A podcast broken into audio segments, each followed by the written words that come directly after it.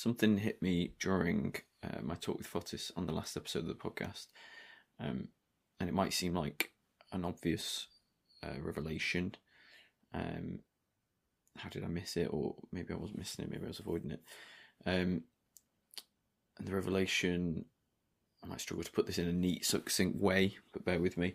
The revelation is something like pursuing uh, emotions I'm feeling, questions being raised in my head, big and small ideas that are bouncing around through characters that aren't me, through plot lines that don't mimic too clearly my life, but that aren't so far away from the real world that the message or the ideas become lost. I'll try and expand on that a little bit. Um, well, first, uh, what you didn't hear during mine and Fotis' conversation last week was all or, most of my kind of needless, sporadic waffle, responding to Fotis' well thought out, kind of deliberate observations and um, full disclosure, I, I, I, listened back to the full recording and um, I think this might be a first for the podcast. Basically, ended up editing out large segments whereby my, my own kind of confused thoughts dragged the conversation um, away from what was what was quite a pure exploration of Fotis's novel. Um, but the thoughts I was having began to take a bit more shape over the, the last few days. Um, essentially, I can be a bit all or nothing in life, kind of polarized approaches to things. I like to pursue, especially creatively. So, in terms of writing, that's writing absolutely nothing and kind of hating myself for it, or forcing myself, punishingly sometimes, to write 500 words a day, and that, that just grows and grows, and the expectation grows, even at the times when writing is difficult, either because of capacity or energy or or even inspiration, and maybe the idea just just isn't there. Uh, that can also be in writing either really closely observed what I would describe as auto fiction that, that mimics my own life and borrows and steals from the people around me, but and at least to me, there's a clear jumping off point from the, the autobiographical to the fiction, or in contrast, writing something a million metaphorical miles away from my own life, absurdist, bleak, twisted material. And then I guess finally, writing with absolutely no aim or target or message, just wandering, meandering, stream of consciousness type writing where I guess where there's no darlings to be killed, um, or pursuing high concept, inflexible, big ideas where uh, the goalposts are removable, the posts, the field, the lines, everything is immovable, everything is fixed, and absolutely none of my darlings are going to be killed. And all of these kind of polarized approaches have, have essentially led me to what I deem to be failure a failure to finish an idea, failure to be truly satisfied by what I'm writing. Um, so maybe there is a, a middle ground that I might be better set, suited to.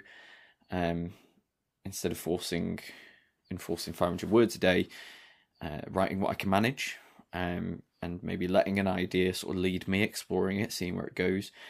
Sometimes meandering, sometimes targeted, and, and going back to what I said earlier and the sort of revelation, um, which was pursuing the emotions I'm feeling, the questions being raised, etc., the big and small ideas, but not through that kind of auto fiction, but equally not jumping straight to the absurdist a million miles away from my own life. Um, maybe it can be things that are kind of close enough, but not too close. Um, and again, like I say, it might be an obvious revelation, um, but it was inspired by what Fotis was talking about, and I guess in some ways it's what most authors and writers do. Um, but it's an approach I'd failed to see um, or avoided. Um, but it's something that I'm I'm thinking about now. Um, so we'll see where it takes me. Um, I'll be sure to kind of keep reminding myself of this when I am punishing myself for not doing 500 words a day, etc. Um, and I'll keep you updated. It is a solo recording today. Um, Joss, Carina, uh, and uh, the rest of our listeners. And I will attempt to discuss uh, soliloquy. Talking about definitions, um, soliloquy uh, is the speech one gives to themselves. Uh, and I seem in the perfect place to do so in this moment. Uh, please don't begrudge me. I'm still speaking to you. I'm still going to communicate my thoughts. Uh, but from the term soliloquy, which is to uh, speak alone uh, from solus and loqui, I think it's a good opportunity to discuss this um, literary device on, on how characters may communicate their thoughts. A monologue um, is a more, its place is in the in plays, in theaters, and you speak to other people. Whereas a soliloquy is when um, a character wants to uh, speak to himself and communicate his inner thoughts. I will use some examples from my own writing uh, to demonstrate what I think soliloquy is and what soliloquy makes me feel. I've already said 20 times soliloquy, and it starts to feel like a, uh, an odd word. Um, what else is there to say about the definition uh, of, of soliloquy? It's about conveying the character's um, innermost thoughts. Uh, and this is uh, according to writingexplained.org. Uh, I'm not making these things up. Uh, you can find them on Google. I didn't do any in-depth uh, analysis of soliloquy. It's better to find things that are, you know, it's easily discoverable and um, so we can understand what is communicated about it. Um, most often you shouldn't be able to understand what a, a, character a character's thoughts are uh, but i guess in novels we are we do have the freedom to do so we do have the freedom to uh, give access to the reader to uh, the character's thoughts and, and, this is what i tend to do most of the times although and i keep coming back to this feedback which i think um, somehow it has uh, stained my short writing career so far. That feedback at the past, in the past, uh, I received for my play, for my for my writing, um, that I was going a lot into um, intellectual asides. So that could be a danger when we attempt to do a soliloquy. I, I guess I didn't do it right. I guess it didn't uh, convey the right emotion, the right um, feeling uh, relating to the thoughts. But for me, the intellectual side is that kind of um, approach of using soliloquy to, to describe one's thoughts. How much should it be used in writing? That is um, up for discussion, and I think uh, it could be, um, you know, part of a future discussion between uh, myself and the guys. Um, but this is the challenge so far, and, and one of my um, most uh, prized assets so far in terms of my writing uh, I think it's the following uh, aspect of what I'm going to uh, I'm going to read out right now. I came here to find a father. What I found was a man in disguise, corrupt morals, and a lecture on what it means to be Greek. Here is my two cents. Who am I, if not but a woman who claims to be Greek but does not know what it means to be Greek? History weighs on me heavily. How this becomes an ode to Greece, I amuse myself. What we become without definition, structure, infrastructure, instruction. Who is the architect of Greece as we've come to know it, I ask. I may as well decide for myself who to be and what if I stray from the herd. Spare me the agony, let me be slaughtered. Who defines Greece's history? We are. We are Greece's history. Who am I if not but a woman who is claimed to be a daughter but does not know what it means to have a father? How can I be a daughter without a father nor a mother? A father who, when I look at him, if that what means to be Greek, all talk and no walk, then should I aim to be him? I am looking thus for examples, and my gaze turns to the past, to the distant past. Nothing from the time I have been born there is to be proud of. Why Greece has only images of men, I intend to celebrate my own kind. Women must be inserted and intended. What am I if not a daughter left behind? You can't choose who leads, he said to me, only who to follow. I can't choose my father. I can lead, I can be a better parent than he. No examples need to be followed, but to be avoided. What am I, if not but a youthful continuation of a journey into an unknown with lack of ideals and purpose? What is the end I'm fighting for? What is the problem I'm trying to solve? What is the Greek ideal? Patris, thriskia, οικογένεια. Patris, fatherland. Everyone speaks of Greece, of greatness, infused with pride, but I do not see the Greeks, the Greeks whose ideals match those of our predecessors. I don't see how I contribute to the evolution of the Greek idea when all I do is look at my phone, eat my burger, go to the beach. What if that is all Greeks are meant to be? A seaside resort for historic battles to be fought, to be won and lost, chasing the independence we do not know how to use, like a dog running after a car and not knowing what to do when they catch it. What am I, if not but an orphan of circumstances beyond my control, a recipient of fate and destiny, chances of happiness, weaved but not heavily immersed into the line of my life?